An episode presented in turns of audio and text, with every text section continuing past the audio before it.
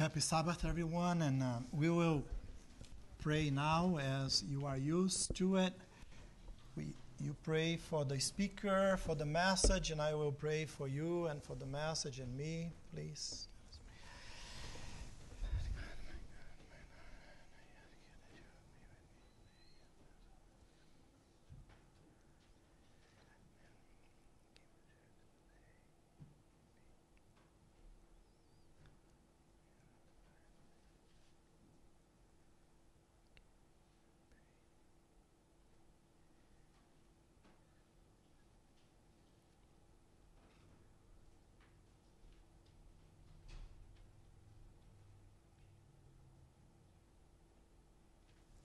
Amen. Amen. Well, good morning and happy Sabbath once again, everyone. The title of the message today is rather a question that we will, throughout the message, um, let the Bible answer. That will be a blessing to all of us. What is it to abide in God? Psalms chapter 15, verses 1 through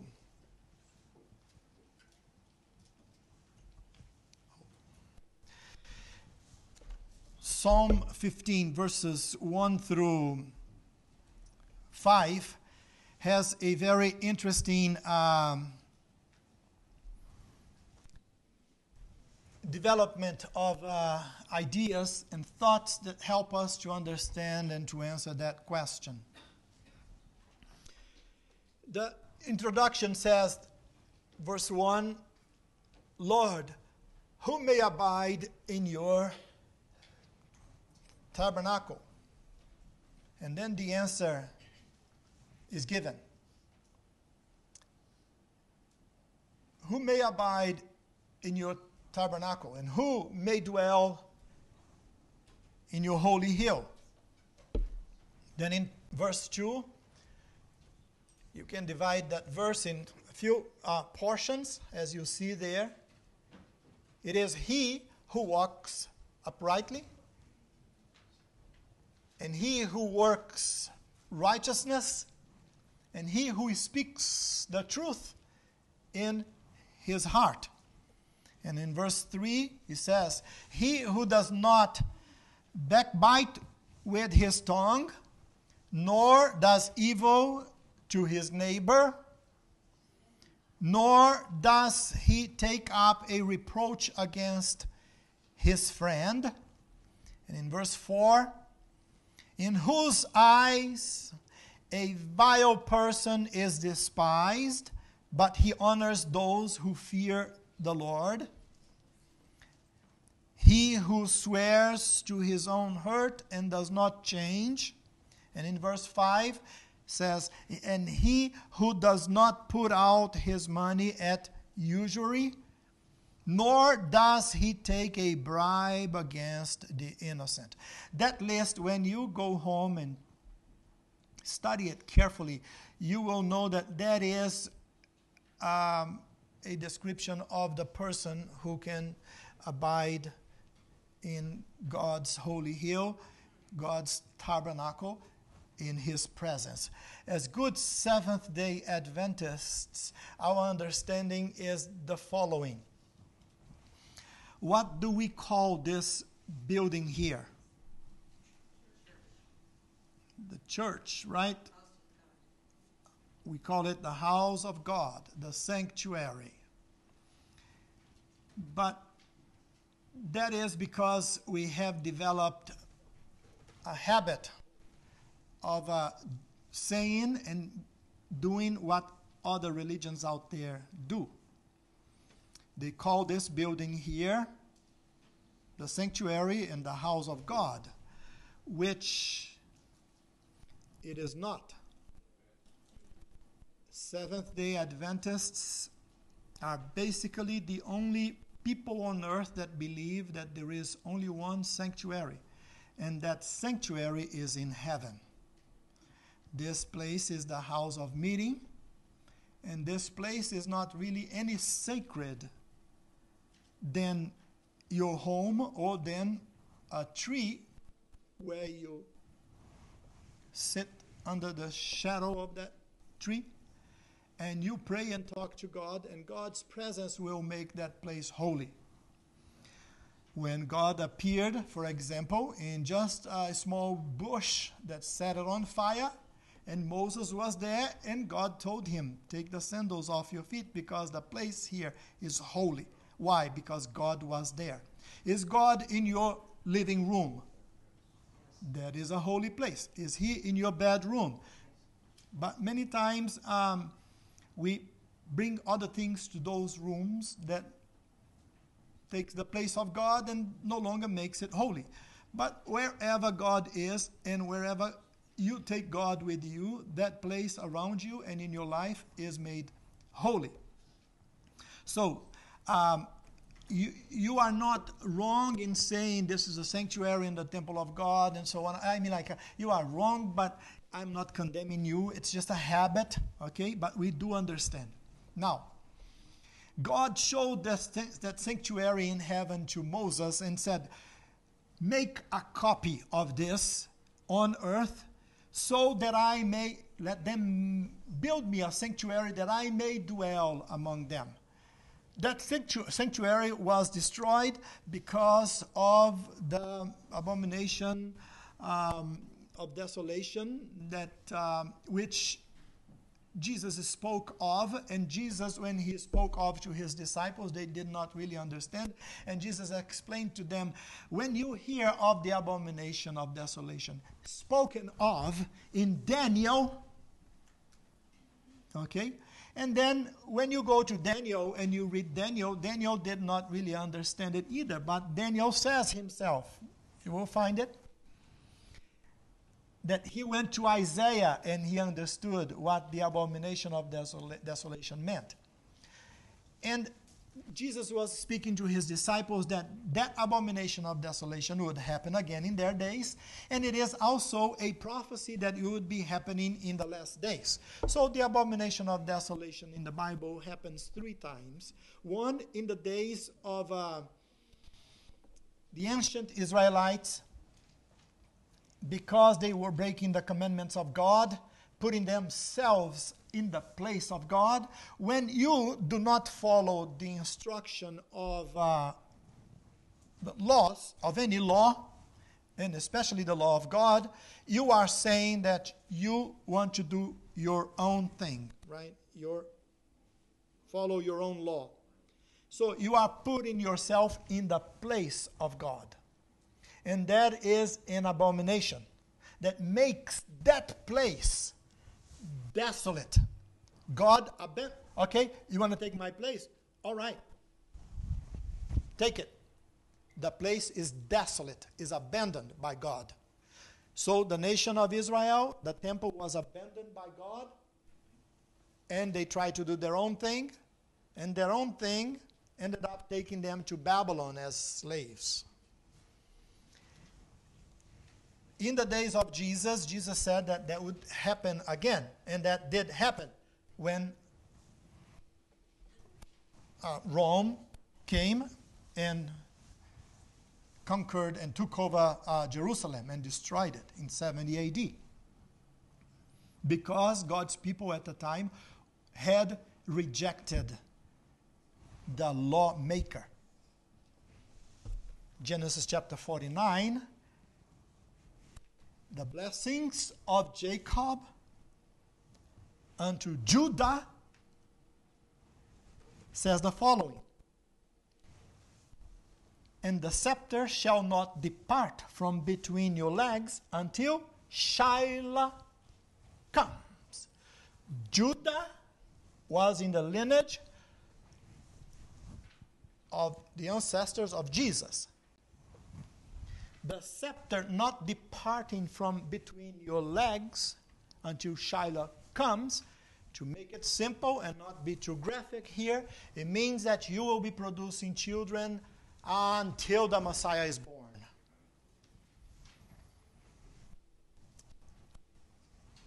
And Jesus was born. Now, the Israelites rejected him. The lawmaker, okay, the lawmaker, and he refers to in Genesis chapter uh, 49 as Jesus is the lawmaker, the Shiloh as the lawmaker, and he is, he is rejected by the Israelites. Then the temple is once and for all left desolate. So much so that is why to show to them that because of their constant breaking of the law, God is not in the sanctuary anymore. Do you want to see it? See the veil? You can look inside. You will not be killed. Anyone can just walk in there. God is not there anymore. And Jesus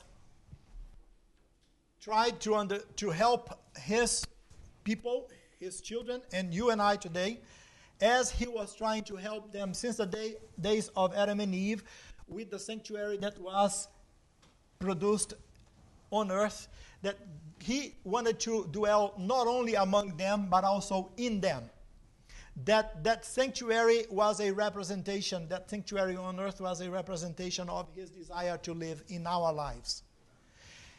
Making our bodies, in reality, his temple. And our body should be as perfect and holy and sacred as the temple of God in heaven. So, um, who may dwell in the secret place of the Most High? Psalm 91, verse 1. Who he who dwells in the secret place of the Most High shall abide under the shadow of the Almighty. Have you always, have you uh, uh, paid attention to this text? Um, he, you and I, whoever, okay, who dwells in the secret place. What is the secret place of God? Is where he lives, the most holy place. Who may go to his presence there? Um, of the Most High. Uh, he uh, is, if he goes there, he will dwell under the shadow of the Almighty. And many times we read the Bible and we do not pay attention to certain details. Uh, here's one thing for us to understand uh, here uh, a little better. Um, if you look at that text, he who dwells in the secret place of the Most High, who is the Most High here? God shall abide under the shadow of the Almighty. Who is the Almighty here? That makes it confusing then. Here's, here's an illustration, uh, uh, physical illustration. What produces a shadow? It has to be a combination of two things. Something here with a light up above. Okay? Then the shadow is here. This is the Most High, and this is the Almighty. Okay, isn't it what the text is saying? He who dwells in the secret place of the Most High shall abide under the under the shadow of the Almighty here.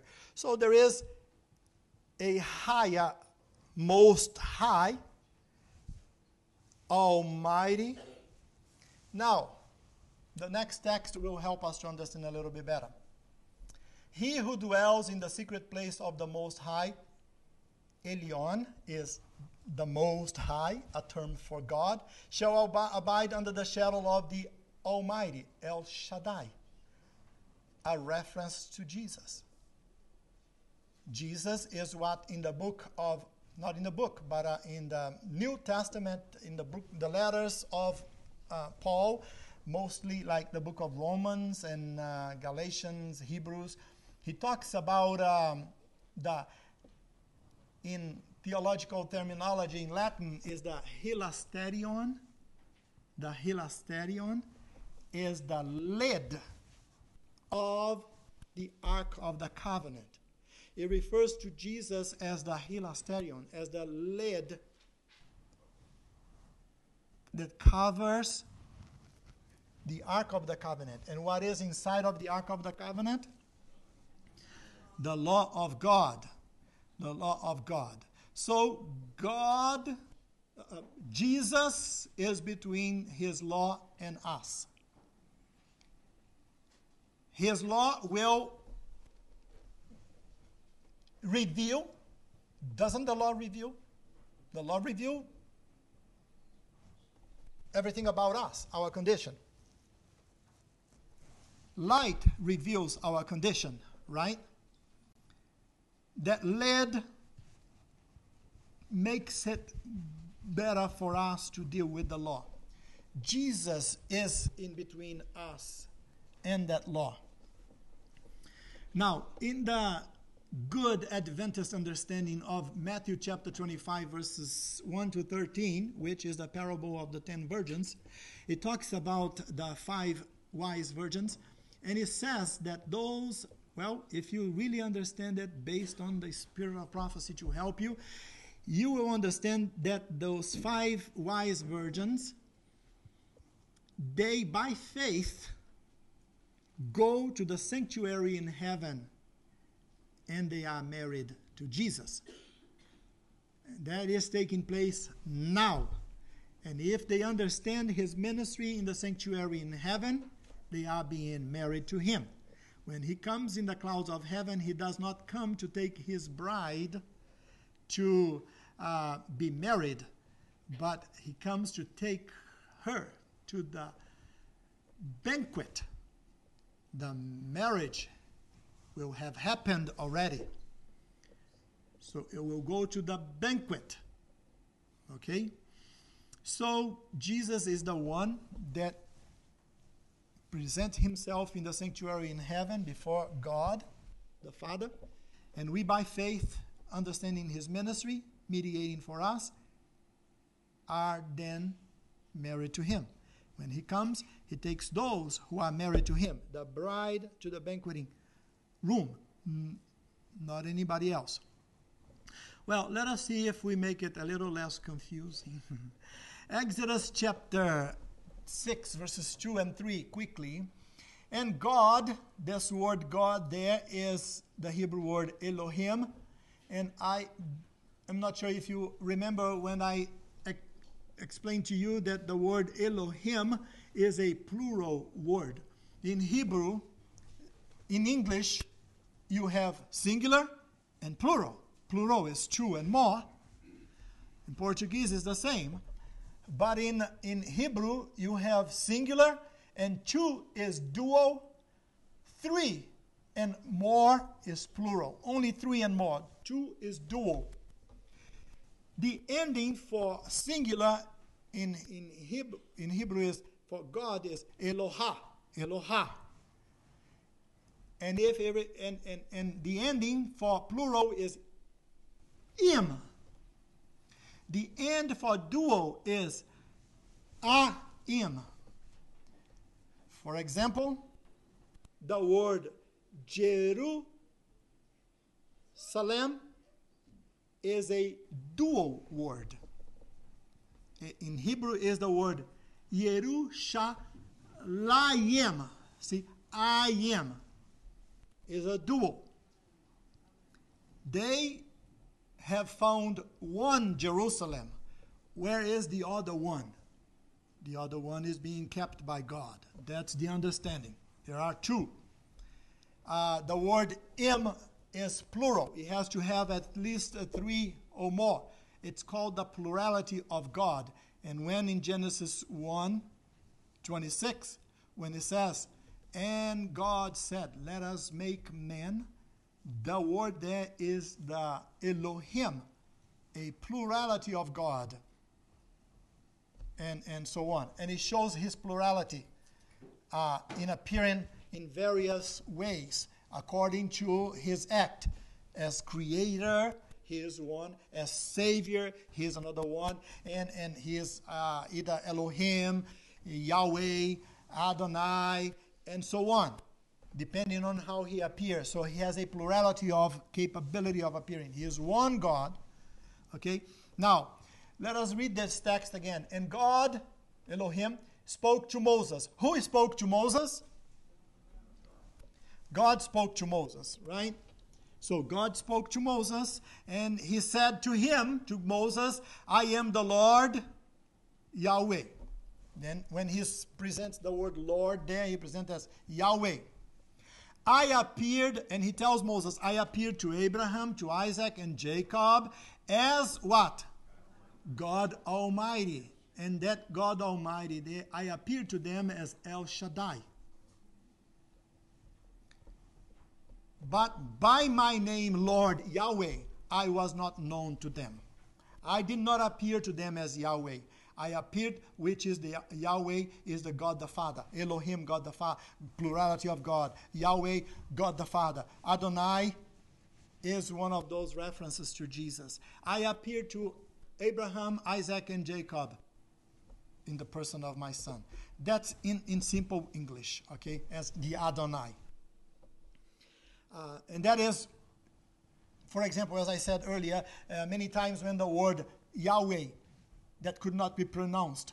They took the vowels of the word Adonai because they appeared many times together in the same text and took the vowels from there and added to the tetragrammaton YHWH that they could not pronounce and they made up a pronunciation that we call Yahweh because they appeared with other, their other sacred name. Um, one, one way of to understand it, if you doubt all this Hebrew thing and so on, let's go to English even though we'll have Hebrew there. Let's go to Psalm chapter 110, verse 1. For example, this is David talking. He says, The Lord, Yahweh, said to my Lord, Adonai. Adonai and El Shaddai, these are references to Jesus as well. Adonai is a reference to Jesus. So David is saying, God spoke, the Lord spoke to my Lord the Lord Yahweh spoke to my Lord Adonai Sit here at my right hand till I make your enemies your footstool. God speaking to the Son, have faith, stay with me, trust me, and I will conquer your enemies for you. Okay? You see, that is in English, but if you translate into Hebrew, those are the words used. If not, then you can stay with English alone. You will see that at least two lords are speaking. It is not I speaking to myself. David is saying, The Lord spoke to my Lord. Now, the Lord. To which one is more personal? The Lord or my Lord? Who is the one that came in the form of man, lived among men, that made himself personal to us. The idea of Jesus, every okay, now you understand the concept when the Bible says that no one has ever seen what? God. The reference to God there is God the Father. But then when you see that, uh, and the Lord appeared to Abraham, the Bible says that no one has seen the Lord, but now it says the Lord appeared to Abraham and appeared to this and that one. The other Lord there is always El Shaddai or Adonai, a reference to Jesus. And the whole planet Earth has seen Jesus, at least at the time, 2,000 years ago. Um, now, if that is hard for you to understand, let us help. This is David saying, The Lord spoke to my Lord, and so on. Remember when I asked you in the beginning on that text in Exodus that who spoke to Moses? Who did you say that spoke to Moses? God. Okay? Now, what if Paul changes that then?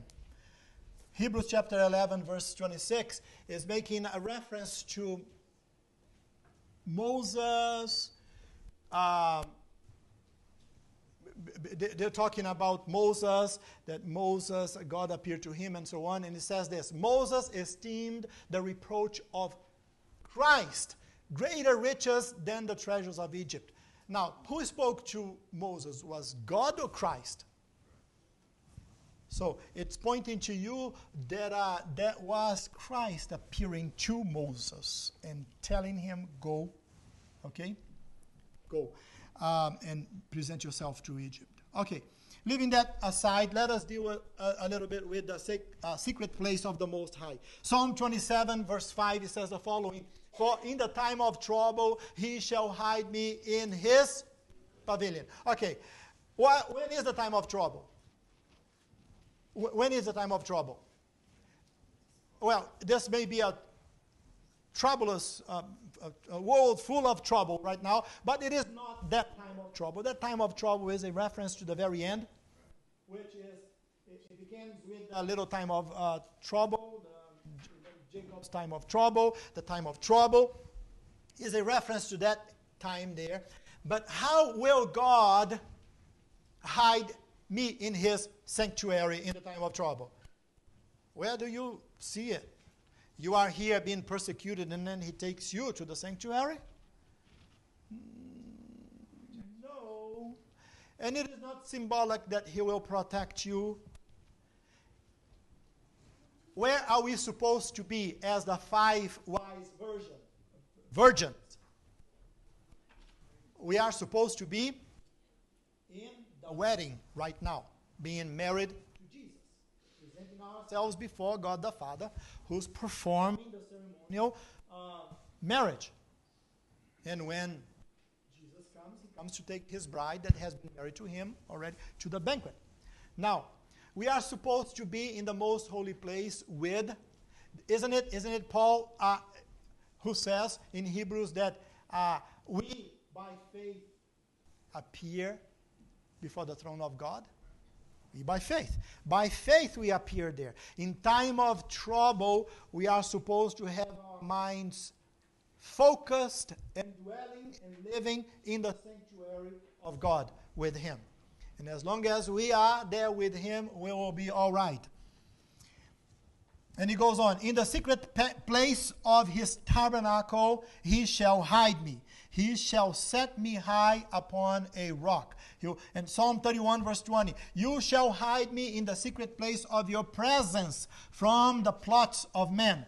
They, these are all references to the very end of Earth's history. When we are persecuted, we have to be so focused and so used to be present in the presence of God that at the time that those things will be happening, we will be safe and not af- afraid not, not uh, fearful. Uh, for example, those who have read the story of Paul in, in the book of Acts, and then he writes all those letters, um, and you go to the Acts of the Apostles by Ellen White, and you'll see how he died. That the people that were with him, that witnessed him dying, they were even even Nero, who put him to death was shocked. This is my own words. You can read there in Ellen White's words. But in my own words, they were shocked with how peaceful Paul was. He was, she even makes a reference and uses the text about the death of Paul that is a reference to Stephen. That Paul also saw the heavens open. And who was at the right hand of God? Jesus. Stephen saw. And Stephen died that way. And he died so in, in peace that his last words were the very words of Christ Forgive them, for they do not know what they are doing. Stephen was living in the sanctuary. Paul was living in the sanctuary by faith. Okay? Now, when the Bible says that in Enoch, Genesis chapter 6, it says the same about Noah and about Abraham. Enoch walked with God. It was not that God walked with Enoch. It was Enoch walked with God. And where God where is God? God is, is in his sanctuary. Enoch was there. it talks about Joseph, that when Joseph went to Egypt, he took God with him. Why? Because he was in the presence of God constantly. Um, you shall keep them secretly in a pavilion from the strife of tongues. Let me, let, let, me, let me share this with you. You are afraid of pain, right? People come in with a knife or whatever, clubs hitting you, stones. That type of a pain will not be as horrible and dreadful as the pain that is caused by the tongue. Of how your uh, words will be misconstrued, misrepresented, misapplied to condemn you to death. And you will go like, nothing about it is true. It's so a big lie, and all of them are lying about me. Lord, that will be more painful. More painful. But the sanctuary of God will even guard us against those things. Ezekiel chapter 7, verse 22 I will turn my face from them, and they will. Def- and they will defile my secret place, for robbers shall enter it and defile it. Um, talking about um, when you defile the holy place of God, is when you put yourself in His place. And we see when the third time of a reference to the abomination of desolation moving into the most holy place is a reference to the little horn as one who puts himself in the place of God. He calls himself the Son of God, and he has the says that he has the power to forgive sins and so on. That is a um, a third time. Well, to put yourself in the place of God is is the worst of all sins. And it is known as a blasphemy. Well, let us go here to Matthew chapter 6, verses 17 through 18. But you, when you fast, anoint your head and wash your face, so that you do not appear to men to be fasting, but to your Father who is in the secret place and your Father who sees in secret will reward you openly. Forget about the portion about fasting. I just wanted that for the context, but stick with the, the portion of uh, uh, when you are doing something to be closer to God, to be more dedicated to God, don't worry about uh, others seeing it. God knows, and He is, and if He knows, and if you do it for Him, because of him, and if he is in his secret place, and from there he will bless you. In order for you to do it for him, you need to be there in that secret place with him. These are all references to bring us back to the secret place where God is. To live in this world, but not, not belong to any of the things of this world but to live in faith in the presence of God. John chapter 15, verses 4 through 7, and then verse 10. Jesus puts it this way Abide in me, and I in you. As the branch cannot bear fruit of itself unless it abides in the vine, neither can you unless you abide in me. So you cannot produce anything good unless you live in the presence of God. Unless He makes your heart, your life, His temple. I am the vine, and you are the branches. He who abides in me, and I in him, bears much fruit. For without me, you cannot do nothing. You can do nothing. Hmm. if anyone does not abide in me, he is cast out as a branch and is withered. And they gather them and throw them into the fire, and they are burned. And that's what will happen to those who do not abide in Christ. If you abide in me and my words abide in you, you will ask what you desire, and it shall be done for you. You know, many times we question why doesn't God answer our prayers as He answered the prayers of all those men and women from the days of the Bible? This is the answer. If you abide in me, and my words abide in you, you shall ask what you desire, and it shall be done for you. Then in verse 10, it summarizes this way If you keep my commandments, you will abide in my love, just as I have kept my Father's commandments and abide in his love and abide in him. So, the keeping of his commandment, it is what is to abide in him. It is what is to be in his presence. What is to live, it is what is to live in, a, in the secret place of the Most High. Okay? It is what is to live in the secret place of the Most High. Um, I'd like to preach a sermon here sometime in the future when it talks about us hiding under the, the God's wings. Okay? God's wings. And how interesting that is. And the meaning of that, which is to keep his commandments. Let me take uh, this one support from the Review and Herald, June 23rd, 23, 1910.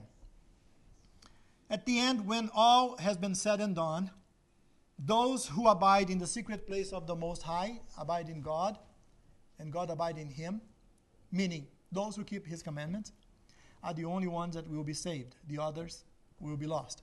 And Ellen White puts it this way There are only two classes in the world today and only two classes will be recognized in the judgment. No third class, no more or less, no. And it says, those who violate God's law and those who obey it. Now, again, as I have shared with you here before, there are only two classes of people. You either keep his commandments or you do not keep. There is no wishy washy, halfway. No. For example, the, the mark of the beast is put on where?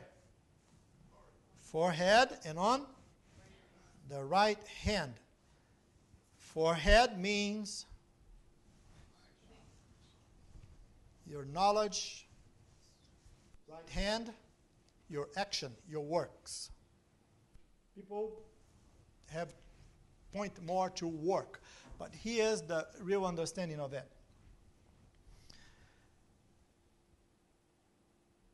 Some will receive the mark on their forehead alone.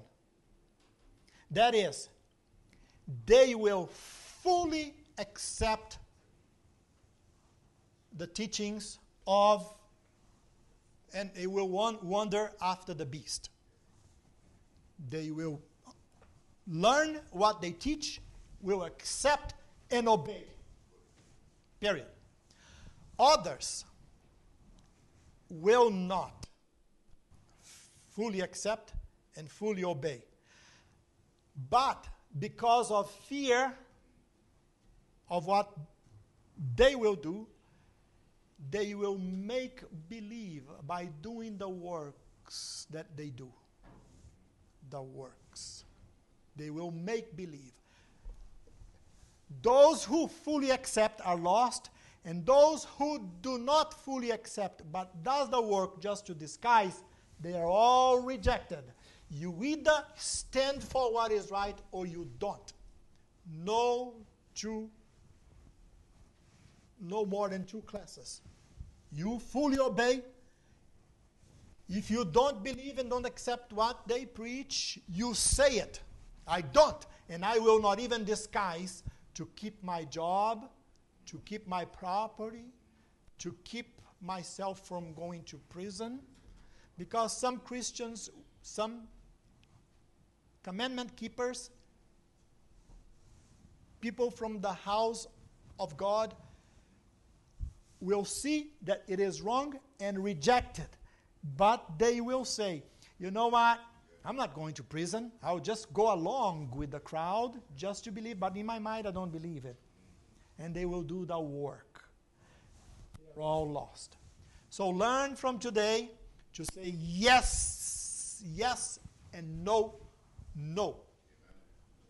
Stand for what is right, period. Only two classes. No, two and a half, no. And it doesn't matter. It does not matter if you have done everything right your entire life and if you lived 120 years old. When that test comes, and and the dilemma will be we talk about the dilemma being based on Sabbath versus Sunday keeping. Yes, but however, that it is not it alone. It is the entire commandments of God. Those are the weighty, Ellen White says. That weight heavier. Sunday keeping or Sabbath keeping. So stay for what is right. Thou shalt not kill. Thou shalt not commit adultery. Thou shalt not, all those beautiful things. And the weighty one that will determine who you pay allegiance to is the Sabbath. It is not the Sabbath alone. Understand it. John, 1 John 2, 3, 2 verses 3 to 6. Now by this we know that we know him. How do you know that you know God? If we keep his commandments, he who says, I know him, and does not keep his commandments, is a liar, and the truth is not in him. This is exactly what it is saying, the mark on the forehead, on, on the hand. Oh, I know him. I know him. But I will uh, go along with this uh, worshiping images, uh, keeping on doing things sun, on Sunday, and so on and on and on. They do not really know the truth. Do not really know him. But whosoever who, whoever keeps his word, truly the love of God is perfected in him. By this we know that we are in him, we dwell in him. He who says he abides in him ought himself also to walk just as he walked. 1 John 3 4. Now he who keeps his commandments abides in him, and he in him. And by this we know that we that he abides in, in us. By the Spirit whom he has given us. We have the same Spirit of Christ. We are strong and faithful, and we believe in God the Father. Second John Second John, there is only one chapter, so you go by verses. Verse 9. Whoever transgresses and does not abide, whoever transgresses and does not abide in the doctrine of Christ does not have God. He who abides in the doctrine of Christ has both the Father and the Son. And the doctrine of Christ is a reference to his right doing. Right doing is plain English for the biblical word righteousness. His righteousness is his doctrine. Christ had only one doctrine, which was his righteousness. And in that word, he kept all the commandments of God. That's why he was able to love and truly love. Ministry of uh, Ministry to the Cities, a book compiled with the writings of Ellen White, 182. If we abide in him and he abides in us, we are what? Partakers of his divine nature. So we become like him and are doers of his word. The love of Jesus in the heart will lead to obedience to all his commandments. His righteousness then will be made our righteousness. In us, we cannot do anything that is right, only in Christ. And He is where? He is in the sanctuary above, before the Father being married to his bride. Do you want to be part of his bride? go there by faith. And what is to go there by faith is to truly to truly understand his ministry in the sanctuary in heaven. And to understand his ministry in the sanctuary in heaven is that he is blotting out, taking out our sins that were transferred there. And while he is ministering in the most holy place as our high priest, the house of Israel is supposed to be afflicting their souls. And to afflict their souls, they are to be asking for forgiveness to one another, making things right, which is the word making atonement. Okay? So, have we, have you been making things right? Asking for forgiveness to one another? When he comes out of the most holy place to the courtyard where his people are, those who are found in sin, they are cut off. We still have the opportunity. We are still living under His awesome, marvelous grace and love. The door of probation is still open. The test that will be upon us will not crawl in in a way that we will see it coming. No, it will all of a sudden be upon us and will be kind of uh, hard for us to really have our lives transformed in that short period of time. We need to have that life transformed now. And it is by presenting ourselves before the throne of God, being married with Jesus, understanding his ministry in the sanctuary above, that we have our lives ready. And then, and only then, that we can continue to abide in the secret place of the Most High.